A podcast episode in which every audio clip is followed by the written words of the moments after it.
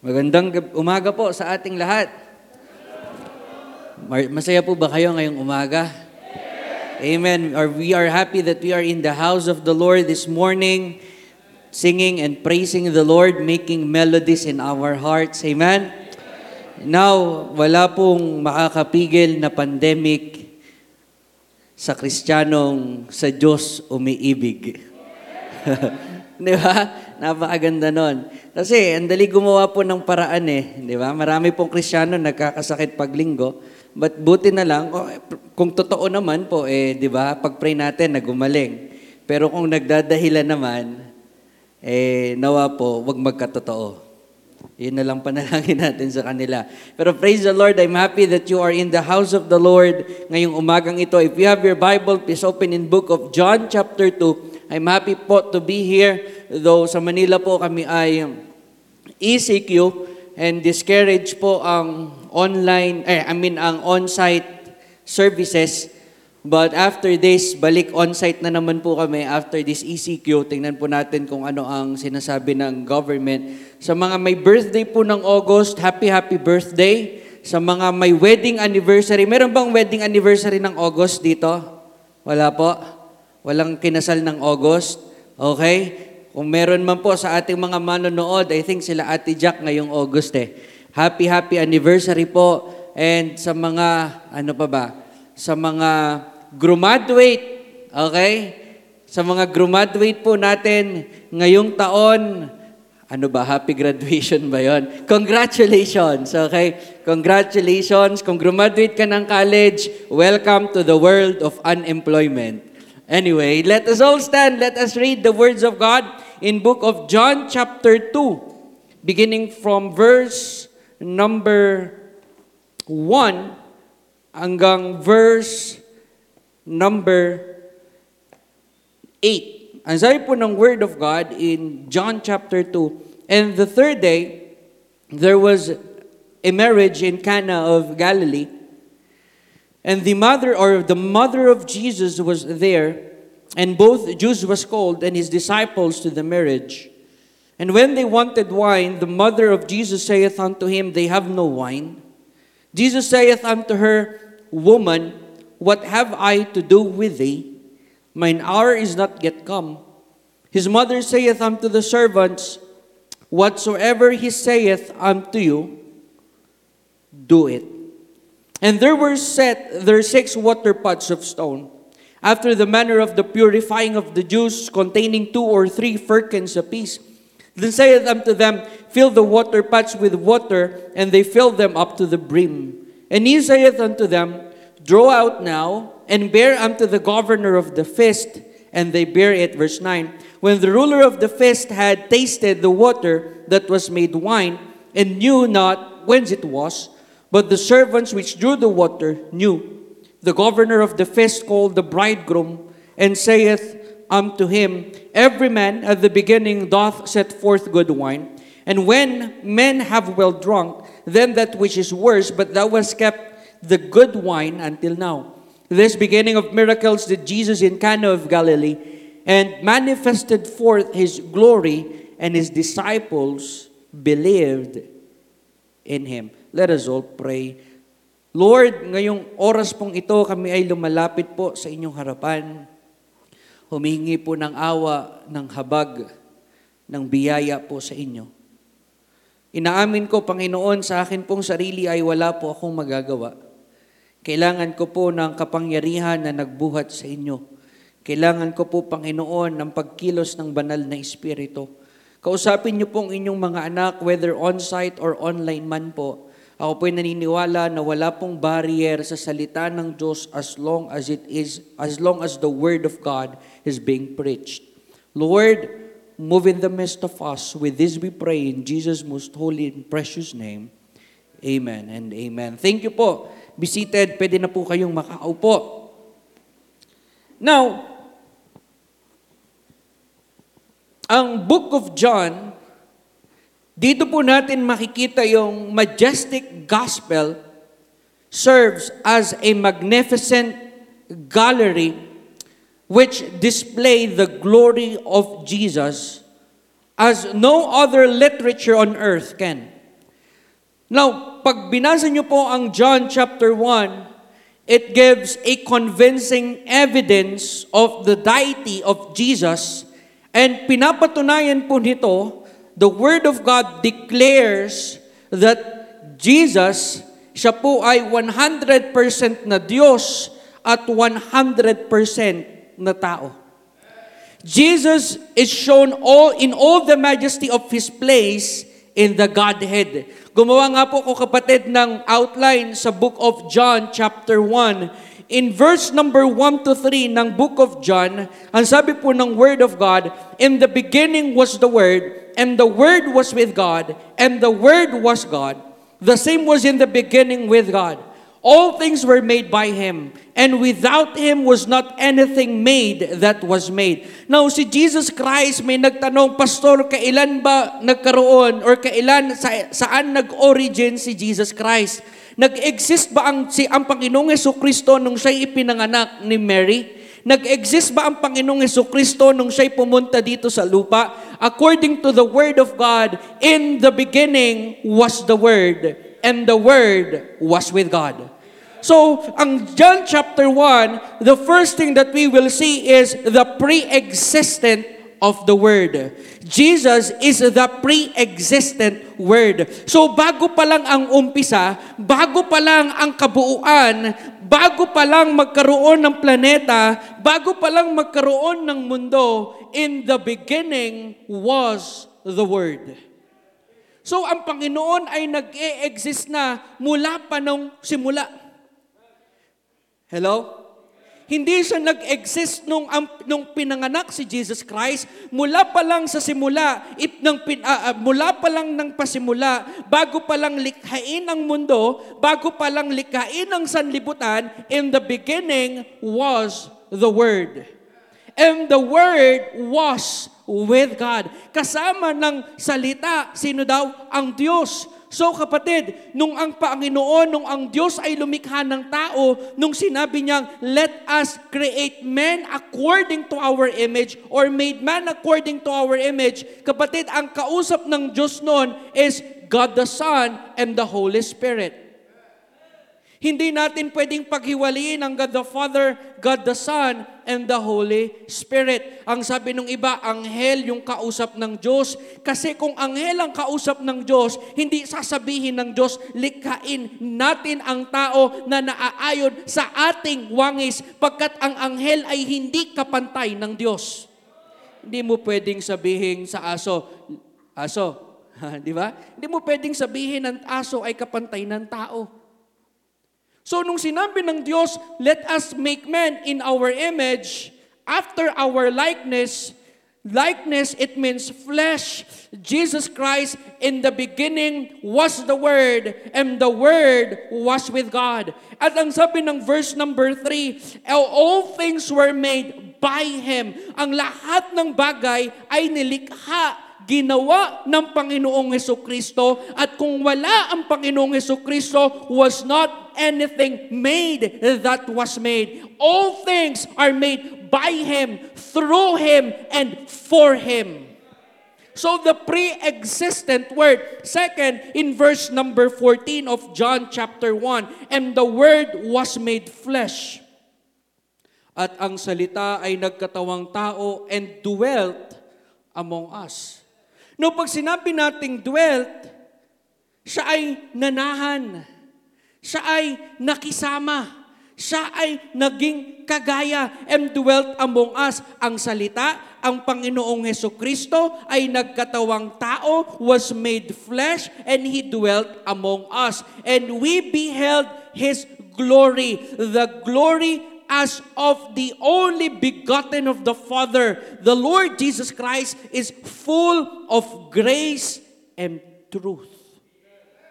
So, the pre-existent word. Second is the personalized word. Ang Panginoong Yeso Kristo ay nagkatawang tao. God or men cannot be God, but God can be men. Yung Diyo, ang tao hindi ka pwedeng maging Diyos, pero ang Diyos pwede siyang magkatawang tao, kapatid. Eh bakit ang Panginoong Yeso Kristo nagkatawang tao? Simpleng logic, eh syempre, tao ang ililigtas eh. Eh kung hayop, siguro. Pero tao ang ililigtas, so ang Diyos ay nagkatawang tao. 100% God, 100% men. So naging personalized ang Panginoong Heso Kristo. Nagkatawang tao ang Diyos. And then in verse number 18 of John chapter 1, ang makikita natin dito is this, No man hath seen God at any time, the only begotten Son, which is in the bosom of the Father, He hath declared Him. You look at this, Jesus is the pre-existent Word. In the beginning was the Word, and the Word was with God. Jesus is the personalized Word, and the Word became flesh and dwelt among us. And third, Jesus is the proclaiming Word. Ang sabi ng Word of God in verse number 18, He hath declared Him. Diniklaran ng Diyos. Sino? Ang Panginoong Heso Kristo. You look at that, sino tayo para pansinin ng Diyos? Tuwang-tuwa tayo pag pinansin tayo ng presidente. Sigurado kapatid, baka maglulundag ka sa tuwa kapag tinawagan ka ni Presidente Roa Rodrigo, Rodrigo Roa Duterte. Uh, ito ba si, si, ano, si Brother Andoy ba to? Di ba tuwan-tuwa kapag tinawagan ka? Pag tinawagan ka ng mayor, probably mag, mag ano ka eh. Uy, pinansin ako ng mayor. Uy, pinansin ako ni Gob. Uy, pinansin ako ng presidente. Pag pinansin ka nung crush mong artista, si, si Park Bogo, tuwan-tuwa ka eh. Sa TV lang naman kumawa yun, feeling mo sa'yo. Eh, how much more, pinansin ka ng Diyos. Hindi naman tayo kapansin-pansin eh. Sinong kapansin-pansin dito? Kahit anong papansin, hindi tayo kapansin-pansin. Pero ang Panginoon, pinansin niya tayo, kapatid. The pre-existent Word, the personalized Word, and the proclaiming Word, Jesus Christ, pinansin kanya na matay ang Panginoong Yeso Kristo doon sa krus ng Kalbaryo, inilibing, and on the third day, siya'y muling nabuhay. Why? For whosoever believe on the Lord Jesus Christ shall be saved. Kung sino man ang palataya kay Kristo Jesus ay maliligtas. So kung bakit pala ang Diyos ay nagkatawang tao, kung bakit pala ang Diyos, di ba, ay nagmatay sa krus ng Kalbaryo, naging, nag, nag, binigay ng Diyos ang kanyang bugtong na anak na si Jesus, na matay sa krus ng Kalbaryo, inilibing, and on the third day, He rose again. Bakit? Para pala ang tao magkaroon ng kaligtasan. So it's not through religion, it's not through good works, it is only through the Lord Jesus Christ. Kapatid, grabe ang Panginoon. Pero hindi ka lang iniligtas ng Diyos para pabayaan. Hindi yung, okay, pupunta ka na ng langit, bahala ka na sa buhay mo. Hindi, kapatid. When you look at John chapter 2, ang ganda muna kapatid, ang ganda muna ng pag-usapan kung ano yung ginawa ng Panginoon sa kaligtasan natin at saka kung ano pa yung gagawin ng Diyos sa buhay natin. Now, John chapter 2, andito po yung dalawang snapshots from the life of Jesus. In verses number 1 to 11, makikita po natin dito yung isang kasalan. Wedding in Cana of Galilee. Sa Tagalog, kasalan sa Cana. Hindi po ka nagpo-promote ng premarital sex ha, or ng live-in, live-in. Kasi nasa Bible po yon kasalan sa Kana. Kasi yung lugar, Kana. Okay? Baka sabi, kasalan daw sa Kana. Now, kapatid, this is the reality. Napag-usapan namin ni Sister Jai. May pasok ko lang dito. Sabi niya, alam mo nangyayari ngayon, maraming tao mas gulat pa na ikakasal kaysa sa buntis. Oh, ikakasal! Tama ba? That is the truth nowadays. Mas gulat pa yung tao na ikakasal kaysa sa buntis. Ngayon, ah, buntis, oh, normal lang yan. Kumbaga, nagiging normalized na lang sa maraming tao na nabuntis ng walang asawa. Or nabuntis ng hindi kasal. Tapos pagkasal, uy, kakasal.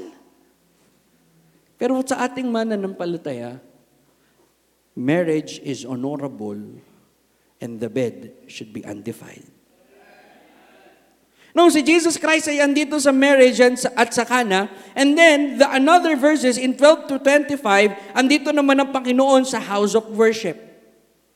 Now, in the last sin, in verses number 12 to 25 of John chapter 2, Jesus, pinakita niya yung authority as the Son of God to cleanse the filth from His Father's house.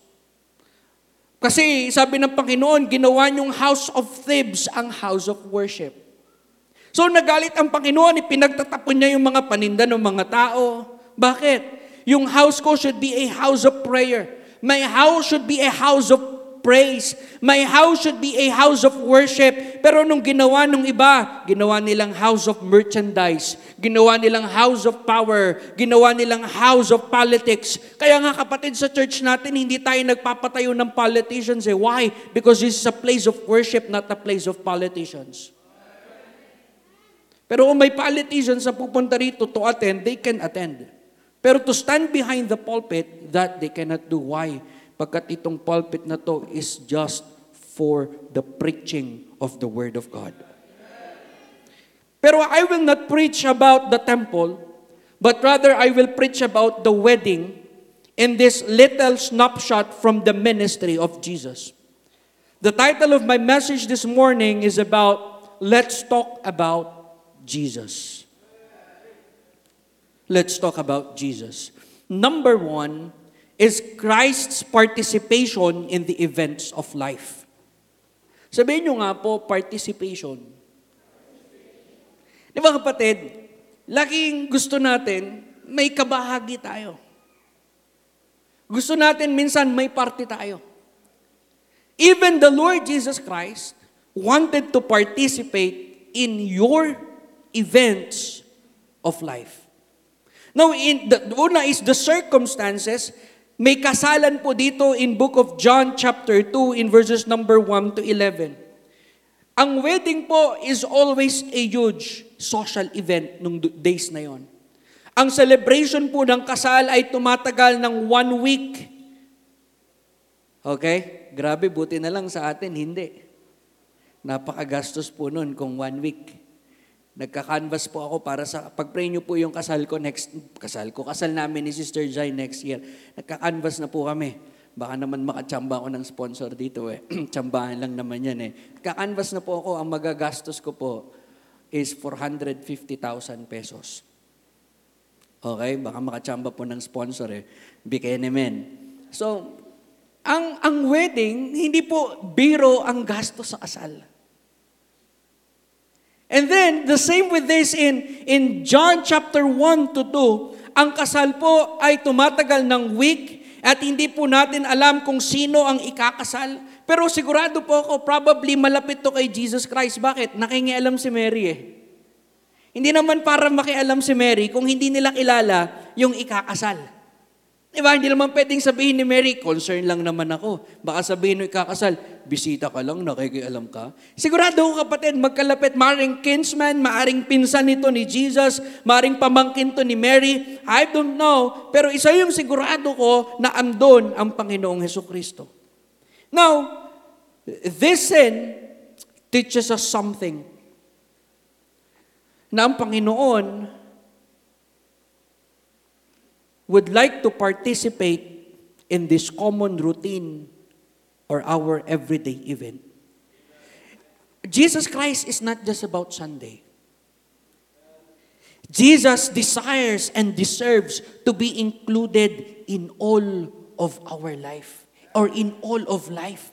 Dapat ang Panginoon ay kasama kapatid sa buhay natin. Not just tuwing Sunday mo lang siya pupuntahan, hindi mo lang Sunday papupurihan ng Panginoon, but every day ang Panginoon should be included sa plano mo, sa lakad mo, at sa goals mo sa buhay mo. Now, why? In Acts chapter 10, in verse number 36, ang sabi ng Word of God in Acts 10.36, the word which God sent unto the children of Israel, preaching peace by Jesus Christ. Why? Because He is Lord of all. You listen carefully. He's either Lord of all or He isn't Lord at all in your life. Ang Panginoon ba, ang Panginoong Kristo ba ay Panginoon ng lahat sa buhay mo? Di ba nakatuwa? Maraming Kristiyano, di ba? Maraming Kristiyano napakatapat, kapatid, kahit sa gitna ng pandemic. Bakit? Pagkat ang Panginoon ang lahat nila sa buhay. Yung, pastor, iba talaga yung on-site service eh. Ang hirap po pag online eh. Ang dami pong distractions. Pero pag on-site, pastor, talagang na-enjoy ko po yung awitan eh. Pag online, pastor, talagang mas na-enjoy ko po ang preaching eh. Kapag on-site po, pastor, talagang mas gusto ko po kasama yung mga mananampalataya eh. Pastor, mag-on-site na tayo. Yung nakakatuwa yung mga Kristiyano na gigil na gigil ng pumunta sa church. Ba? Yung mga Kristiyanong excited ng umawit ng on-site sa Panginoon. Pero nakakatuwa nakakalungkot, may mga mananampalataya na ang gusto lang lagi online. Makapasyal nga sa Sunday, pwede namang mag-online na lang. Kapatid, walang substitute sa on-site service. Nag-o-online lang tayo before kasi wala tayong choice. Pero if we have a choice now to go to sa church, kapatid, then mas, ba't mo pipiliin? Di ba? Bakit ka magtsatsaga sa online kung pwede ka namang mag-onsite? Pero kung wala namang on-site, edi magtsaga ka sa online. Ang Panginoon ba ang lahat mo? He is Lord of all?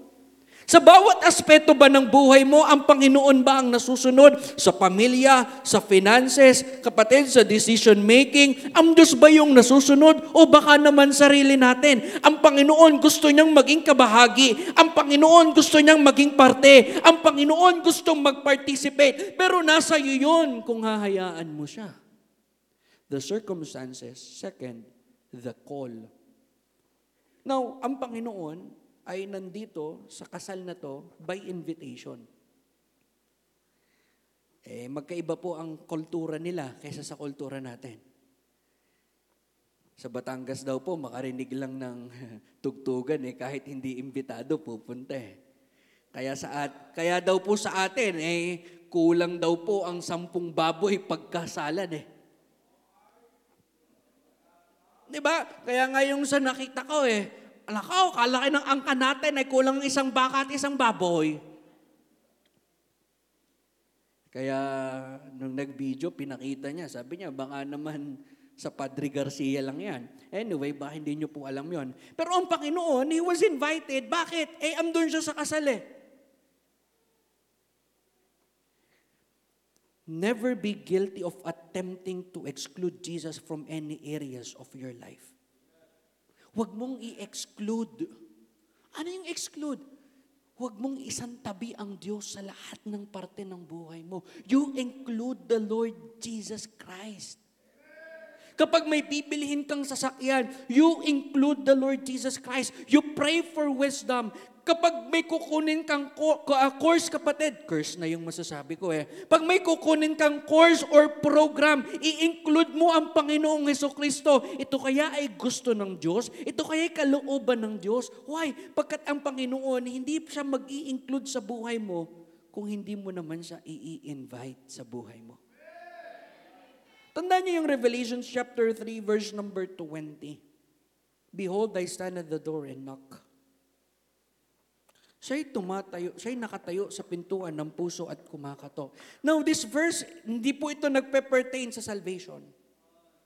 Ito pong verse na to ay nagpe-pertain sa church. So, pwede palang ligtas ka, pero hindi mo kasama ang Panginoon sa lahat ng parte ng buhay mo.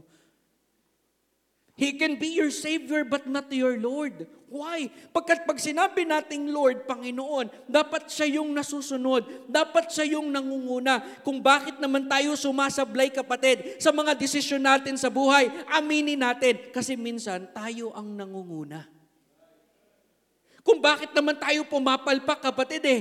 Tapos, pag pumalpak tayo, saka tayo lalapit sa Panginoon. Tapos minsan, isisisisihin pa natin ang Panginoon. Panginoon, kaya naman to nangyari kasi po ganito eh. Kasi Panginoon, kaya to nangyari kasi, di ba? Pero ang totoo lang, kaya nangyari yan kasi hindi ka marunong sumunod sa Panginoon. Pagkat ang gusto mo, ikaw ang nangunguna. Eh, pastor, di ba ganun? Kaya nga may free will. Yes, may free will ka. Pero kapatid, para malesen yung kapalpakan mo, hayaan mong ang Panginoon ang manguna at masunod sa buhay mo. Behold, I stand at the door and knock. Kumakatok ang Panginoon sa puso ng maraming mananampalataya. If any man hear my voice and open the door, I will come into him and will sup with him and he with me. Kapatid, you need to stop holding back and give God access to everything in your life. Pagdating sa love life, you allow the Lord to have access in your life. Pagdating sa business, hayaan mong ang Panginoon ang manguna sa negosyo mo. Pagdating sa family, hayaan mong ang Diyos ang maging sentro ng pamilya mo. Pagdating sa trabaho, hayaan mong ang Diyos ang masunod. Pagdating sa pera mo, hayaan mong ang Diyos ang masunod. Eh, we exclude God eh. Bakit kaya ganun, pastor? Trabaho ako ng trabaho, pero bakit laging bitin? Nagtatights ka ba? Ah, pastor, nakakain ba yon? Sabi ko, hindi nakakain yon. Pagbibigay yon. Nag pag pagbabalik yon, nag-offering ka ba? Eh, pastor, kulang na nga eh.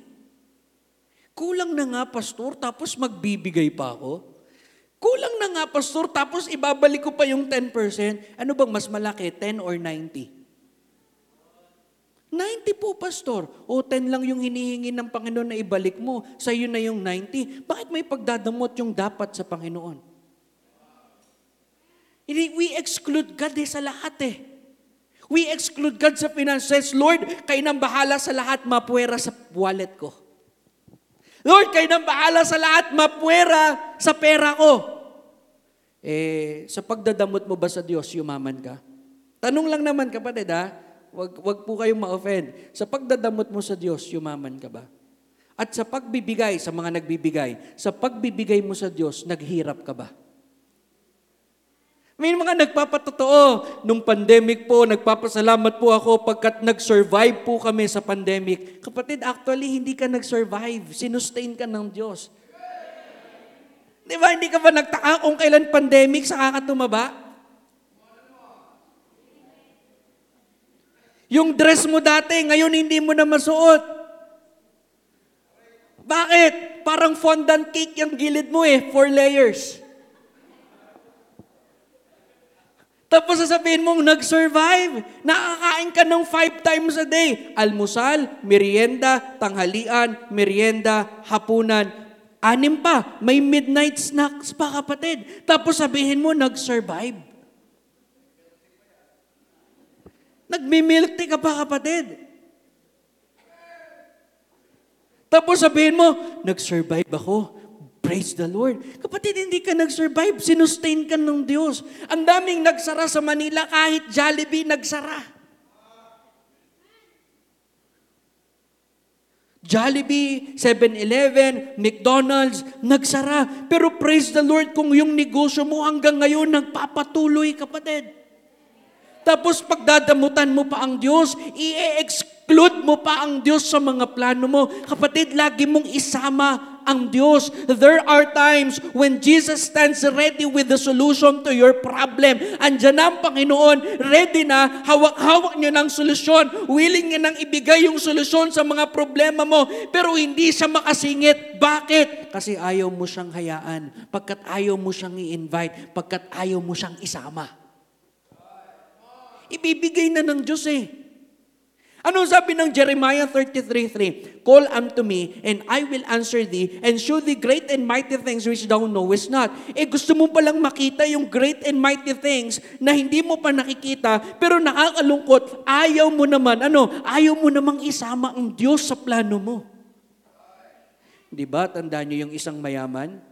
Anong sabi ng mayaman? Ito ang gagawin ko dahil marami na akong kita, marami na akong nakakamalig. Ito ang gagawin ko. I, di ba? Gagawa ako ng mas malaking sisidlan. Ilalagay ko doon lahat ng aking kinita, lahat ng aking nakamalig. At sasabihin ko sa aking kaluluwa, magpakahingalay ka, magpakasaya ka. Pero anong sabi ng Panginoon? Ikaw nahangal ngayon din. Di ba? Kukunin ko ang iyong kaluluwa. Kapatid, bakit? Hindi niya isinama ang Diyos sa plano niya eh. Eh, kamusta kapatid? Kamusta yung plano mo? Kasama ba ang Diyos? The reason we fail in life, or the reason we fail as a Christian, because we fail to include Christ. Excited na ba kayong pumunta ng langit? Sinong excited dito pumunta sa langit? Taas kamay. At least kaunti lang. Sino excited dito pumunta impyerno? Now, kung excited ka pumunta ng langit, this is the truth. Sometimes we are too focused on heaven and we are missing the journey with the Lord.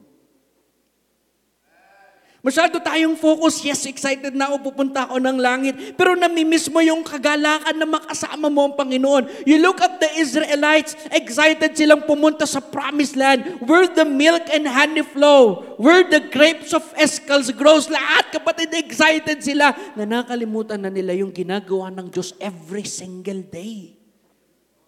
Nakalimutan nila yung journey with God. Nakalimutan na nila yung pillar of clouds. Nakalimutan nila yung pillar of fire. Masaya sila nung nakatawid sila sa dagat na pula. Pero after all those miracles, nakalimutan na nila na dapat pala maging excited sila hindi sa promised land, kundi sa presence of God.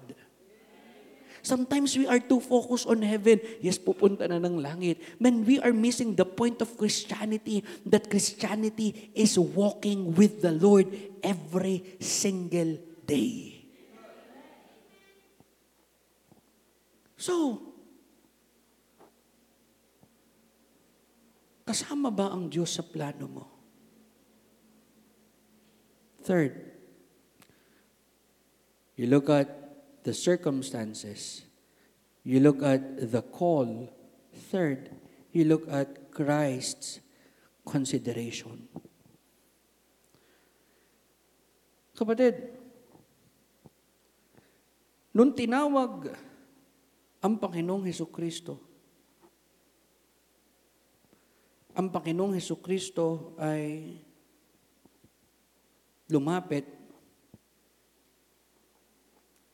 in all the events of life, the child of God need never fear because Jesus will always be coming to help. The Lord Jesus cares, and when He call, He will answer us and move in our need. Nung sinabi ni Mary, there's no wine, sabi ng Panginoon, Woman, my time is not yet come. Naalala ko yung isang awitin, Oh, what peace we often forfeit. Oh, what needless pain we bear when we do not carry, when we do not carry everything to God in prayer. Brothers and sisters in the, in the Lord, learn to run to Jesus before you climb on the rocking horse of worry. Bago ka matakot, bago ka mangamba, bago mo isipin kung paano ang bukas, may second, may lockdown na naman, may ECQ na naman, may GCQ na naman. Ang hirap ng pandemic na to, laging naka-face mask, laging naka-face shield, laging may health protocols. Hindi ko alam kung sino ang may Delta virus, hindi ko alam kung buhay pa ako bukas. Bago ka matakot about tomorrow, lumapit ka muna sa Panginoong Heso Kristo. Because in our weakness, then the Lord He is strong. First, Christ's participation in the events of life. Second, Christ's power in the events of life. In verse number three, Jesus answered and said unto him, in verse number three, and when they wanted wine, the mother of Jesus saith unto him, They have no wine. May problema. Ano yung problema dito? They have no wine. O pastor, biruin mo sila may wine. Ibig sabihin, pastor, pwede pala yung wine. Kapatid, pag-aralan natin, background check. Noong panahon na to, walang distilled, walang purified water.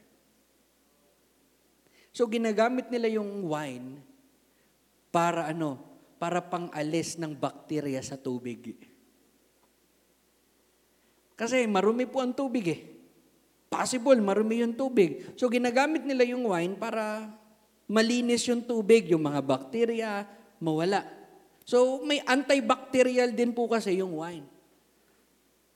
Okay? Eh, pastor, and they and when they wanted wine, the mother of Jesus saith unto him, they have no wine. Naubos na yung wine. Naubos na yung wine, naubos na yung alak. So that is the problem. Now, during nung festivities po na yon, naubusan po sila ng alak. Parang sa atin, hindi naman problema yun. Eh, di magtyaga sa tubig. Kapatid, problema yon sa kanila. Bakit? Una, it was a matter of honor.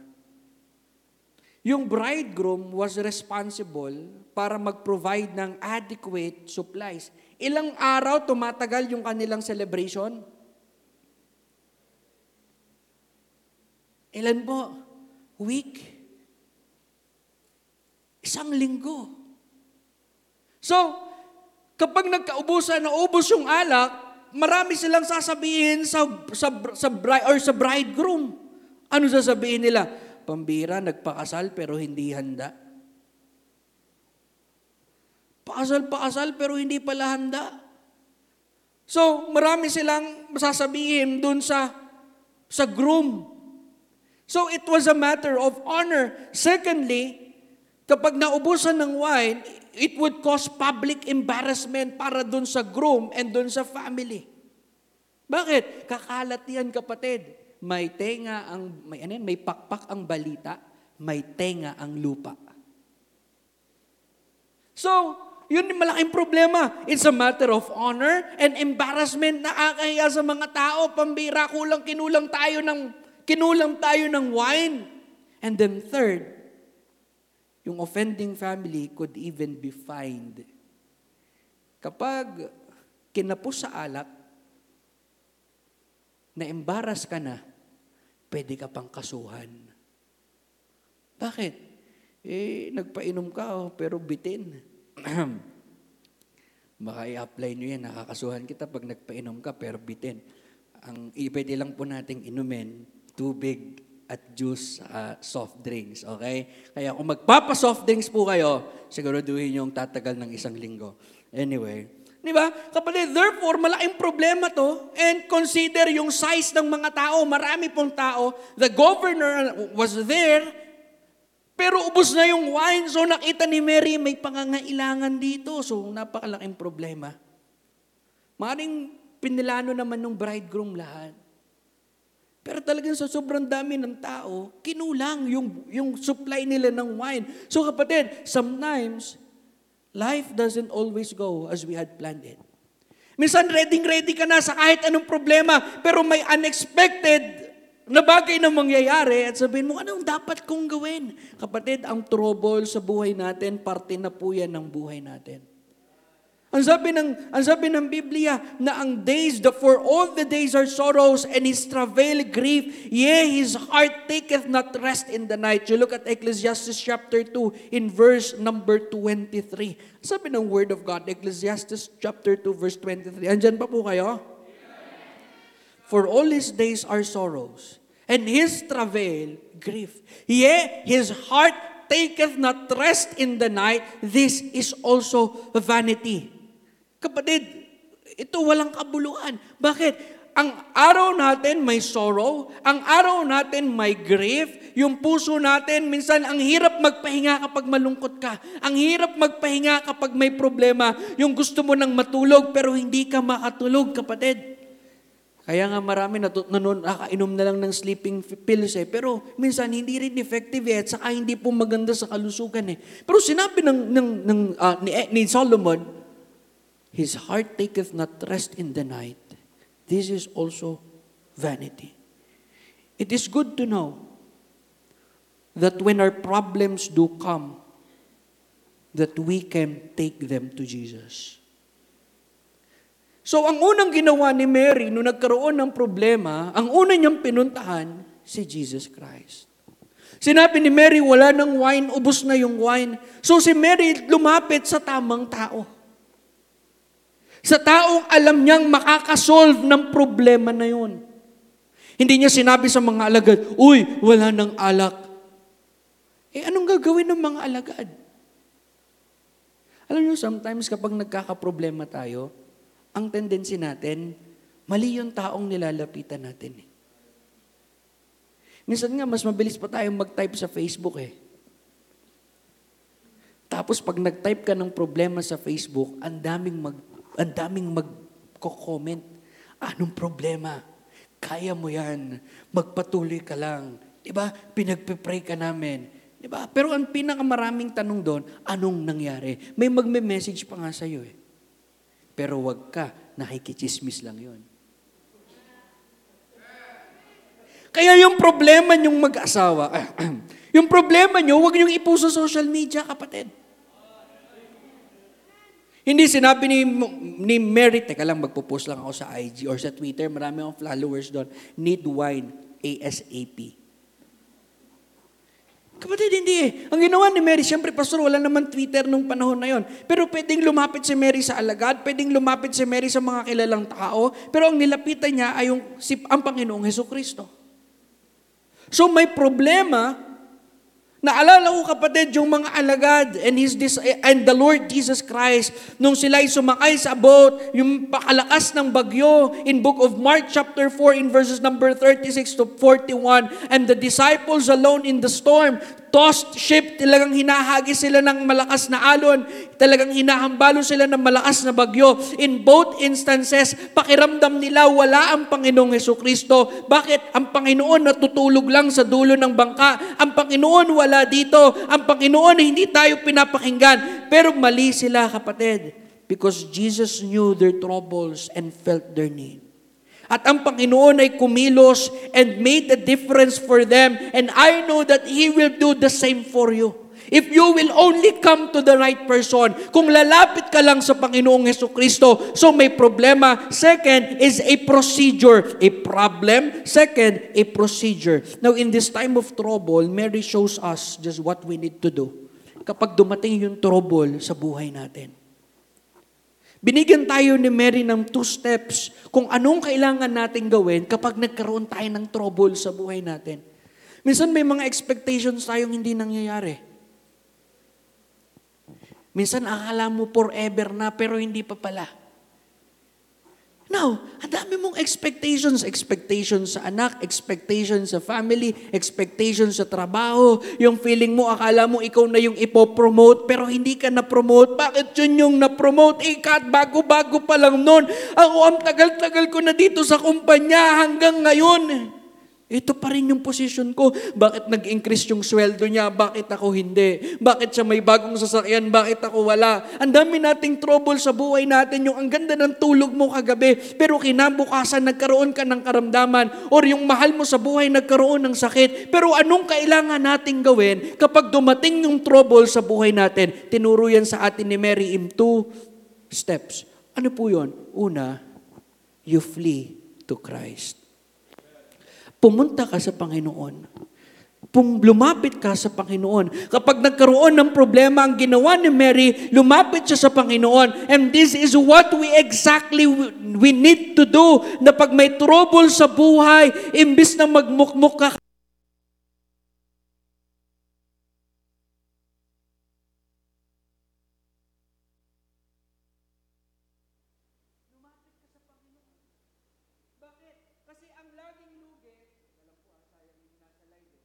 Diretso po ako eh.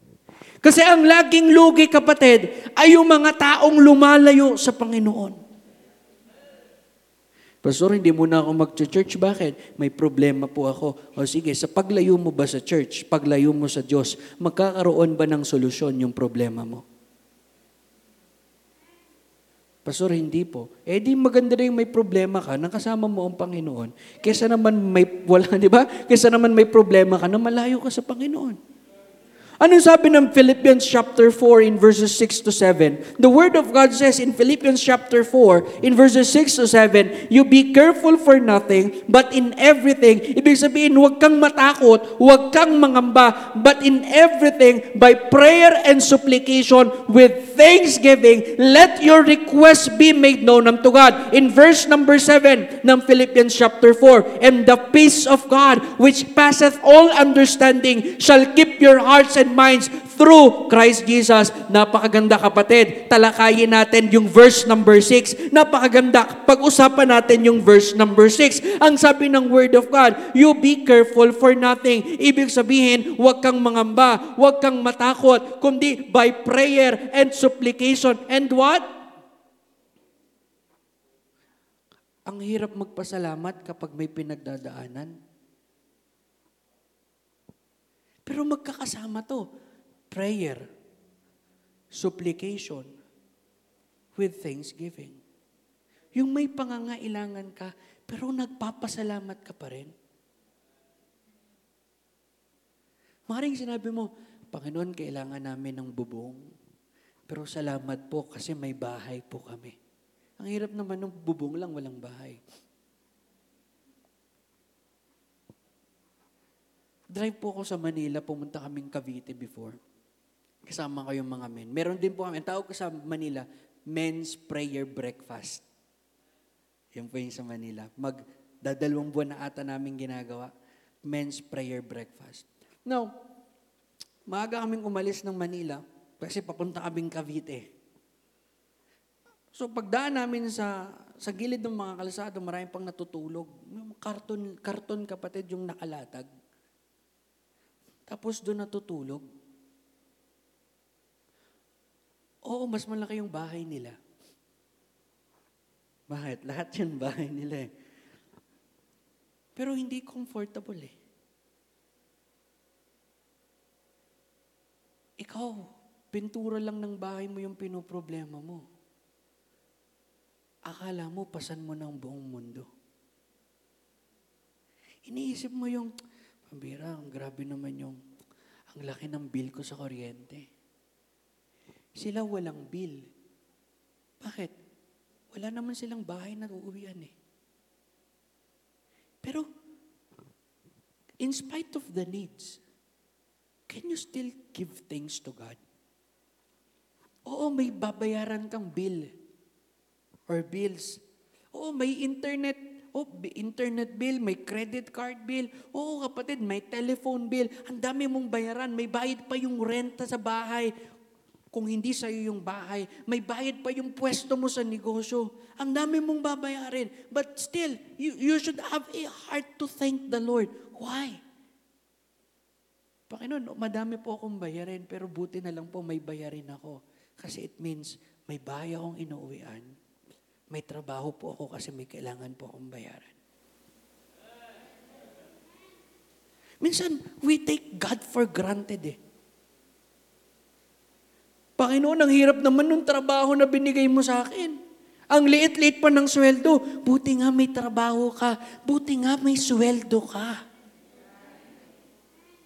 Panginoon, bakit ba ganito yung sasakyang binigay mo sa akin? Eh, kapatid, buti nga may sasakyan ka eh.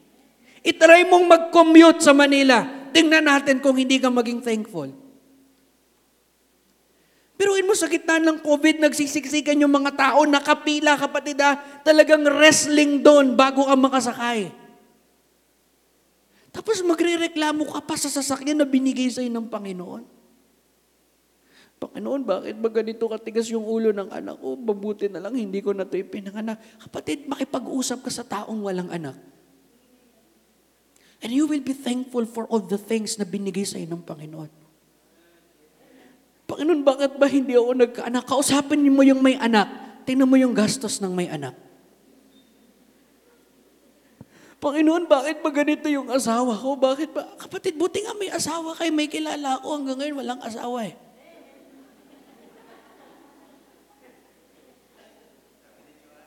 Di ba? Sabi ng mga single ladies, old single ladies natin, Amen! Di ba, kapatid? Sometimes, ang tinitingnan natin, yung mga bagay na wala tayo, hindi yung mga bagay na ginagawa ng Diyos sa atin eh. We tend to compare, we tend to complain for all the things that we have, rather than thanking the Lord for all the things that He done or He has done sa buhay natin. O kapatid, mabu- ma- mahirap ang buhay. O kapatid, may pasakit ang buhay. Oo, may kabigatan ng buhay. Pero kapatid, ang one thing na pwede nating ipagpasalamat, that despite of all the things na nangyayari sa paligid natin, andito ka sa gawain ng Panginoon. May Kristo ka sa puso. And anytime kang bawian ng buhay, you have the assurance of heaven. It's because of the Lord Jesus Christ. So ang ginawa ni, ni Mary na dapat natin gawin, you flee to Jesus. And you look at the response of Jesus Christ to Mary in verse number 4. Ang sabi ng Panginoon, Woman. Maring sabihin mo, grabe naman ang cruel, grabe naman ang cold ng Panginoon. Pero yung woman po ay polite and common form of address. Ni-remind lang ng Panginoong Heso Kristo si Mary that I have a greater agenda to fulfill that hers or that of the rest of the wedding party. You look at Luke chapter 2 in verse number, in book of Luke chapter 2 in verse number 8. And he saith unto them, Draw out now and bear unto the governor of the feast. Now, kapatid, nagkaroon ng Panginoon ng tamang panahon para ibigay yung, yung wine sa mga guest. Pwede namang sabihin ni Mary, hindi, now na. Pero sabi ng Panginoon, woman, my time is not yet come. Kaya kapatid, si Mary hindi dapat sambahin eh. Bakit? Hindi nga siya sinunod ng Panginoong Heso Kristo dito eh. Di ba? Hindi nga siya sinunod ng Panginoong Heso Kristo dito eh. Si Mary ang sumunod kay Kristo. Eh bakit si Mary ang sasambahin? Eh si Kristo nga dapat eh. Sabi niya, my time is not yet come. Pero nung dumating na yung oras ng Panginoon, sabi niya, magdala kayo ng tubig. Magdala kayo ng tubig sa sisidlan ng puno ng tubig. So, perhaps, nung sinabi na, na ni Mary, Mary, Panginoon, there's no wine, maring si Mary ay was crying out for help. Bakit? Because for 30 years, si Mary was accused of being at best the mother ng bastard child of a Roman soldier. Bakit? Ayaw nilang maniwala na si Jesus Christ ipinanganak of a virgin birth eh. So paniniwala nila, usap-usapan sa bayan na si Jesus Christ, isang bastardong anak, Si Mary, malandian. Si Mary, talagang nag-involve yan sa premarital sex. Eh, nabuntis eh. Hindi naman sa ginagalaw ni Joseph eh. Si Mary, immoral yan. Maaring ang daming chismis patungkol kay Mary. And maaring sabihin ni Mary, it's about time para ipakita mo Jesus Christ sa kanila na mali yung iniisip nila about sa akin. Pero anong sabi ng Panginoon? Hindi pa oras. My time is not yet come. I am not here to prove yourself to them, but I am here to prove myself to them. So kapatid, whatever is on display here, the fact remains that when confronted with the problem, si Mary ay lumapit sa Panginoong Heso Kristo and that's a good example for us to follow. Second, you follow His command. You flee to Christ. Second, you follow His command. Anong sabi ni Mary in, in John chapter 2 in verse number 5, His mother saith unto the servants, Whatsoever He saith unto you, do it. Kapatid, ito lang yung command na sinabi ni Mary in all the Bible na anuman ang sabihin ng Panginoon sa inyo, gawin mo. For those who feel that Mary is to be reverenced, adored, worship and obeyed, this is excellent advice. Gawin mo kung anong sinasabi sa ng Panginoon. The lesson for us is clear. Kapag may problema, kapag may trouble sa buhay natin, ang pinaka-best na gawin natin is you come unto the Lord Jesus Christ. In Matthew 11 verse 28, you come unto me. In 1 Peter chapter 5 verse 7, you cast your cares on the Lord Jesus Christ. In Romans chapter 8 verse 28, you trust the Lord Jesus Christ. In Acts chapter 16 verse 31, you believe on Him for salvation. The problem, second, is the procedure. And third is this His performance. Ang ginawa ng Panginoong Heso Kristo, kumuha siya ng tubig, nagpauha siya ng, ng tubig, ng banga, na puno ng tubig unto the brim. And then He made it extraordinary. God can change any situation if He is given the opportunity to do so. Tandaan niyo yung five loaves and two fishes. Sa tingin mo, mapapakain ba yung, five, yung 5,000 ng five loaves and two fishes? Hindi. Imposible. Pero nung ibinigay sa Panginoong Heso Kristo yung five loaves and two fishes, napakain yung 5,000. Yung clay ba, pwede bang magpagaling yon ng bulag? Hindi. Pero nung hinawakan ng Panginoong Hesus yung clay at inilagay sa mata ng bulag, nakakita yung bulag. Yung duraba, pwede ba yung makapagpagaling? Hindi. Pero nung ang Panginoon, yung kanyang dura, hinawakan niya, inilagay niya, ipinahid niya sa mata ng bulag, what happened? Gumaling yung bulag.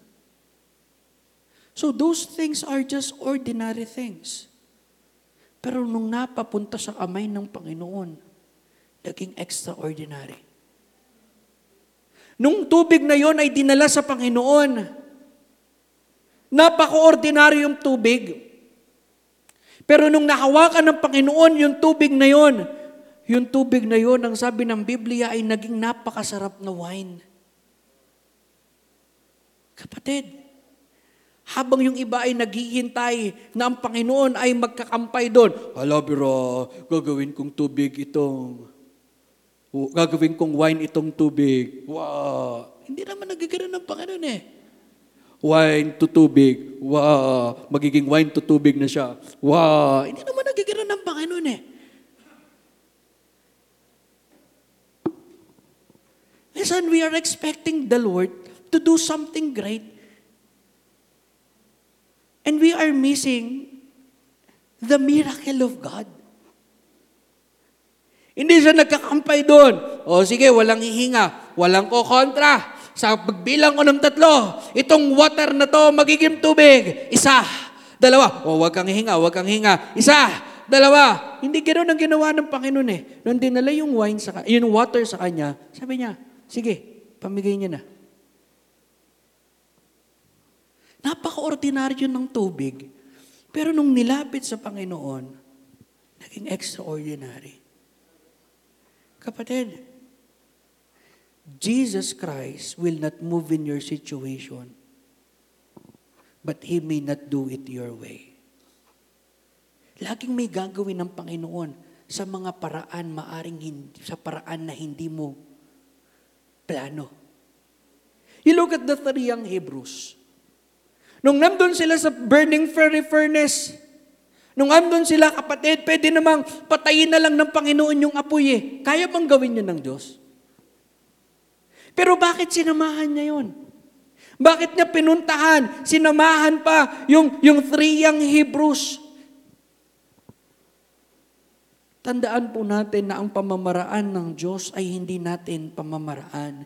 It was unconventional. Second, it was uncommon. The governor of the feast surprised at the quality ng new wine. It was an uncommon thing. Ba- bakit? Just because God did something one way back then. Mapapansin niyo po, sa mga, sa mga miracles na ginawa ng Panginoon, walang pare-parehas. Yung mga bulag, iba't ibang paraan ginawa ng Panginoon para silang makakita. Yung pagpapakain sa mga tang, ibang sa mga tao, iba't ibang paraan ang ginamit ng Panginoon. Sa pagpapagaling sa mga may sakit, iba't iba ang paraan na ginawa ng Panginoon. Merong pumunta siya, merong nagsalita lang siya. Iba't ibang klase. Hindi mo pwedeng sabihin, Panginoon, ito lang dapat. Panginoon, ito lang yung paraan. Hindi. Ang Panginoon hindi kikilos ng naaayon sa gusto mo. Ang Panginoon ay kikilos na naaayon sa gusto niya. Wag mong, wag mong, don't try to squeeze God into your little box. He simply will not fit. Now, maraming may tanong, Pastor, bakit maraming good, maraming mabubuting tao ang nagdudusa? Bakit si John the Baptist, Bakit si John the Baptist, nangangaral naman ng salita ng Diyos, bakit kailangan pugutan ng ulo? Bakit si Peter? Bakit si Stephen? Bakit yung mga alagad? Bakit sila pinersecute? Eh nangangaral naman sila ng salita ng Diyos. Bakit itong kapatid na to napaka-faithful? Bakit siya nagkaroon ng cancer? Alam nyo kapatid, napaka-simpleng sagot.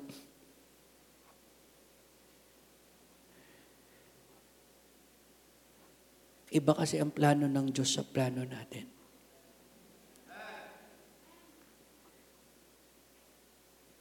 You cannot say that the Lord is the provider if there is no need. You cannot say that the Lord is your strength if you are not weak. You cannot say that the Lord is my comforter if you're already okay. Hindi mo pwedeng sabihin that the grace of God is sufficient kung lahat nasa iyo na. So dumadating yung kabigatan, dumadating yung pagsubok, dumadating ang mga problema, and it is an opportunity for God to what? To introduce Himself to you. Every problems that you have.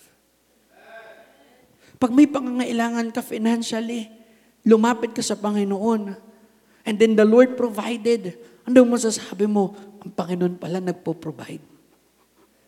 Pag may imposibleng, di ba, bigat na bigat ka, hirap na hirap ka, pero dahil kilala mo ang Panginoon at ang Diyos ay tapat, kahit anong pinagdadaanan mo, magpapatuloy ka. Why? Pagkat nakilala mo ang Diyos. Now, it wasn't common. Iba't ibang paraan ng Diyos.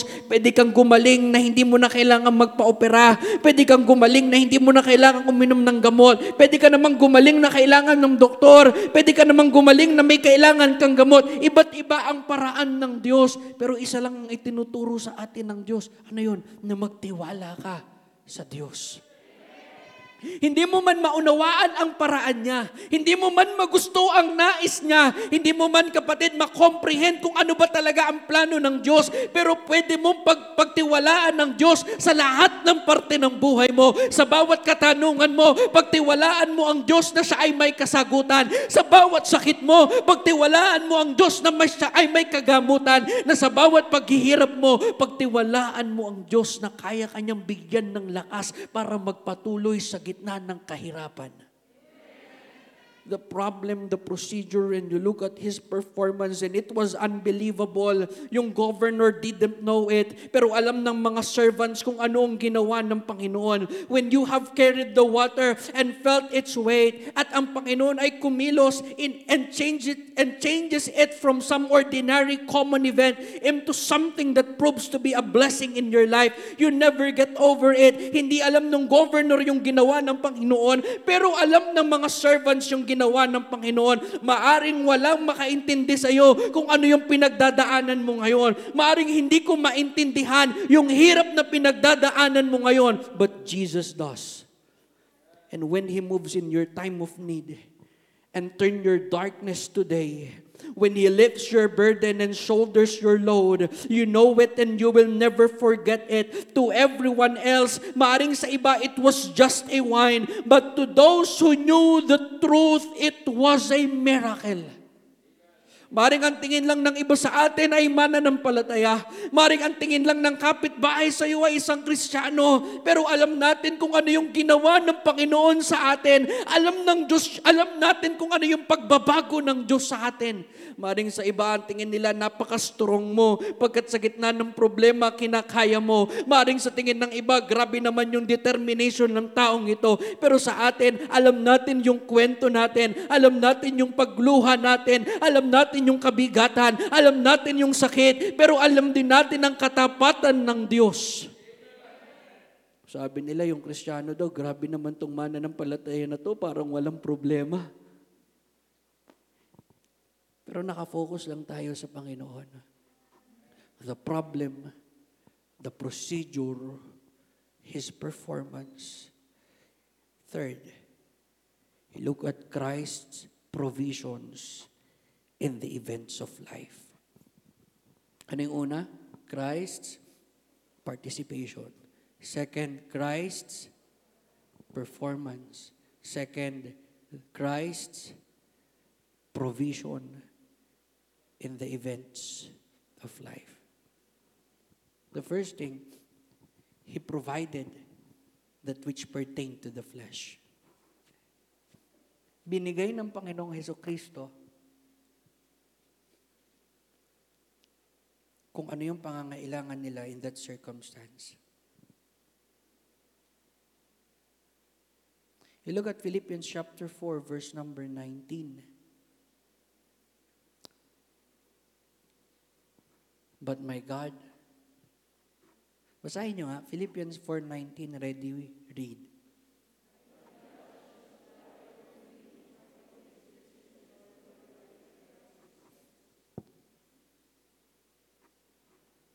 How many of our needs? How many? Pag sinabi kong four, ilan yun? Pag sinabi kong four, ilan? Pag sinabi kong ten, ilan? Pag sinabi ng Word of God na all, ilan yun? Yung tuition fee ng anak mo, kasama ba yun dito? Yung rent mo sa bahay, kasama ba yun dito? Yung pambayad mo sa sasakyan, kasama ba yun dito? Yung pagkain mo mamaya, kasama ba yun dito? Alam niyo ba yung Greek word ng all? Ang Greek word ng all, all.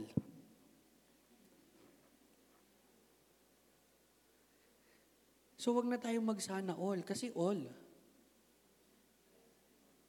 All your need.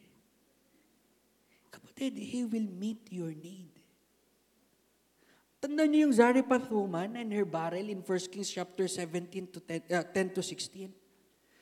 God took care of her. Tandaan niyo si Elijah beside the brook, habang lahat ay nagugutom, si Elijah kumakain, si Elijah umiinom. Why? But my God shall supply all. Now these people never forgot what God did for them. Alam ko may kwento kayo on how the Lord provided. Ngayon pa ba tayo magdududa sa kayang gawin ng Diyos? You look at you before and you look at you now. May sarili kang negosyo, dati naman wala eh. Dati iniisip mo yung pambayad sa upa ng bahay, ngayon kapatid, hindi eh. The Lord already provided. Ngayon ka pa ba magbabackslide? The Lord already proved Himself for us over and over again, and He will be proving His power over and over again. Hindi ka niligtas ng Panginoon para pabayaan. Hindi tayo iniligtas ng Diyos para magutom. Hindi tayo iniligtas ng Diyos para maghikahos. Hindi ka iniligtas ng Diyos para maghirap. Eh di ba pastor, parang prosperity gospel na yan. Hindi kapatid. Pagkat nasa Bible naman eh, He will supply all your need according to what? According not to your faith.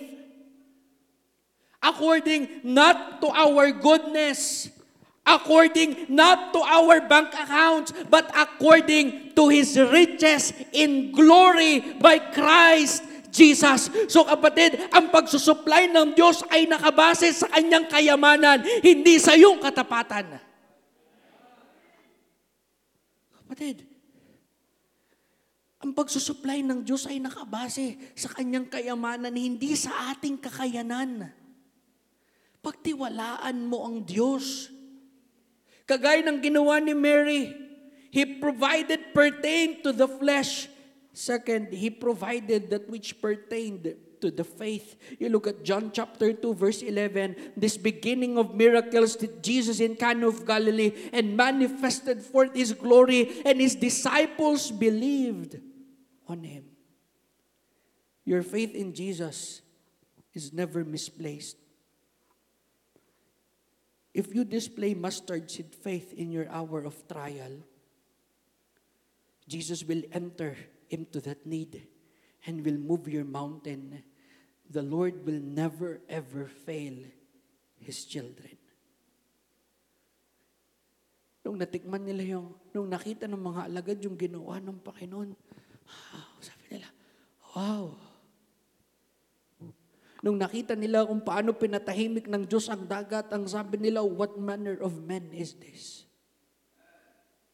Every time na ang Diyos ay gumagawa ng himala, ang, ang pananampalataya ng mga alagad ay umaakyat nakikita nila, grabe ito ang Diyos ko. Grabe ito ang Panginoon ko. Grabe ito yung Kristo na sinusundan ko. Nawa sa buhay natin, every time na makita natin ang Panginoon nagpo-provide, every time na nararanasan natin ang Diyos sa buhay natin, nawa lalo yung pananampalataya natin ay lumalalim. Lalo nating nakikilala ang Diyos at wala na tayong pangamba. Why? Because we have God. I remember the song, My God is so big, so strong and so mighty, there's nothing my God cannot do for you. The mountain are His.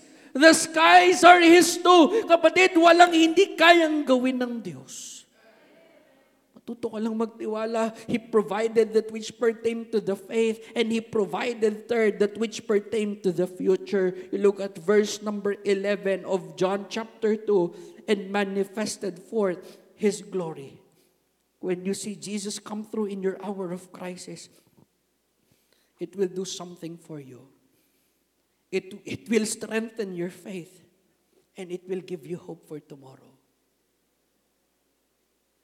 If you can trust God today, why not trust Him every day? Kung kaya mong pagtiwalaan ng Diyos ngayon, pagtiwalaan mo siya sa araw-araw kapatid ng buhay mo the feeding of 5,000 in John chapter 6 verses 1 to 13. Yung mga alagad talagang filled with doubt. And they do not believe na kayang gawin ng Diyos yung bagay na yun. But later when Jesus fed the 5,000, nakita natin na hindi na sila nagdududa. Bakit? Pagkat nakita nila na ginawa na yun ng Panginoon. At nung nagkaroon ng 4,000 men ng feeding, hindi na sila nagtaka pagkat alam nila, kaya tong gawin ng Diyos. Kaya tong pakainin ng Panginoong Yeso Kristo. Kapatid, tanda mo ba nung panahon na wala ang pambili ng bigas, but the Lord provided? Tanda mo ba yung panahon na wala ang pambili ng panggasolina, but the Lord provided? Tanda mo ba nung may karamdaman ka, tapos wala, sabi ng doktor, imposible ka nang gumaling, pero pinagaling ka ng Diyos? Tanda mo ba nung sinabi ng doktor, may dalawang buwan na lang po kayo para mabuhay, pero hanggang ngayon buhay ka pa. Tanda mo ba yung mga panahon na nasa loob ka ng ICU, marami nang umiiyak, pero pinagaling ka ng Panginoon. At hanggang ngayon, kapatid, pinagpapala at nagpo-provide pa rin ng Panginoon. Kapatid, we can never and never and never what? We can never and never question God for the things that He has done in our life. You look back on the good things na binaginawa sa inang Panginoon. You look back on the faithfulness of God God in your life. Tandaan nyo ba yung mga panahon, kapatid, na hindi tayo naka-aircon? Tandaan nyo ba yung mga panahon na ang, ang ating church lamang ang lupa ay, ang, ang, ang sahig ay lupa? Tandaan nyo ba yung ating church noon, napakabulo kapatid, napakapangit. But you look at the faithfulness of God. Kung ang Panginoon ay tapat noon, ang Panginoon ay tapat ngayon, and the Lord will remain faithful hanggang sa mga susunod na araw. All I am saying is this, when you see Jesus come through for you today, you have hope for tomorrow tomorrow's trials. Nalagpasan na yan ng Panginoon. Nalagpasan na namin yan ng Panginoon noon. Nalagpasan na namin yung problema na yan noon. Ano pa naman ba itong problemang hinaharap namin ngayon? Brothers, sisters in the Lord, if He can move that mountain today, then He can move that one you will come tomorrow. So what I want you to take home with you from this message is this. Jesus is tied to the events of your life. Jesus Christ is not just some remote supernatural being who is totally removed from our need. Jesus Christ cares about the smallest details of your life. He's just waiting for you to call. Alam ko nung bata po ako, mahilig po ako sa pukpok palayok.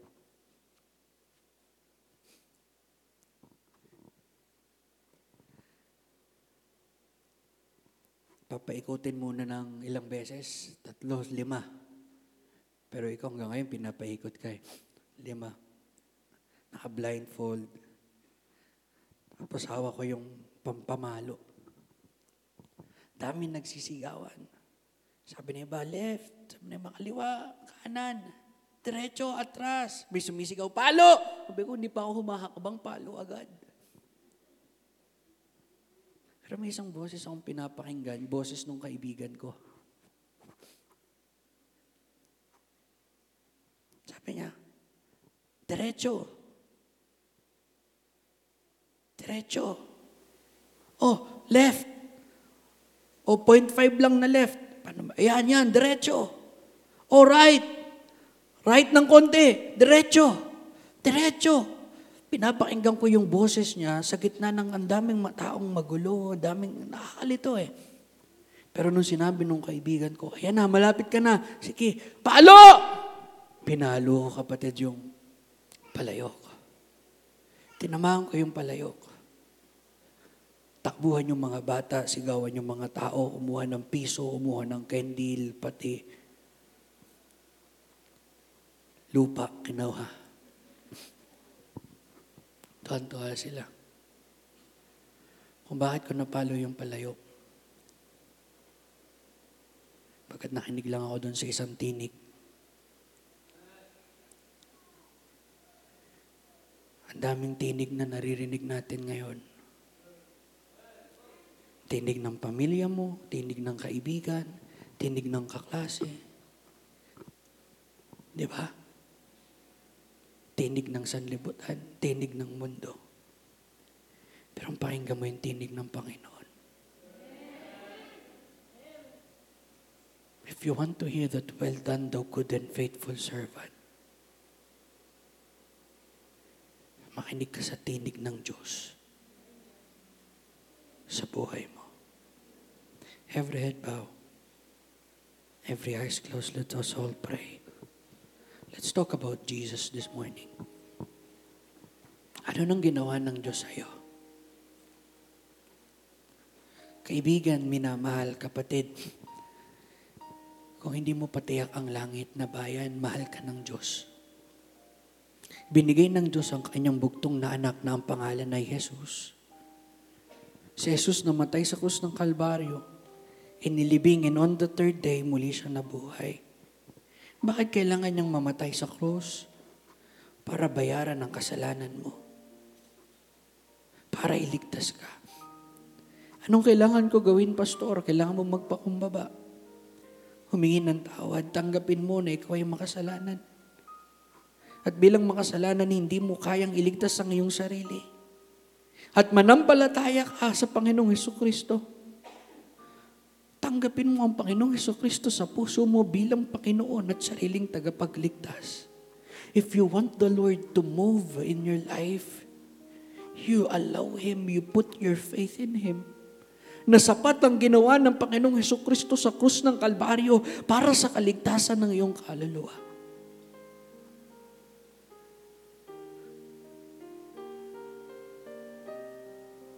Nawa,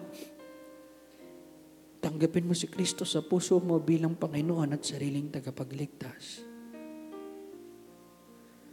Mga kapatid, malinaw po ang mensahe ngayong umaga.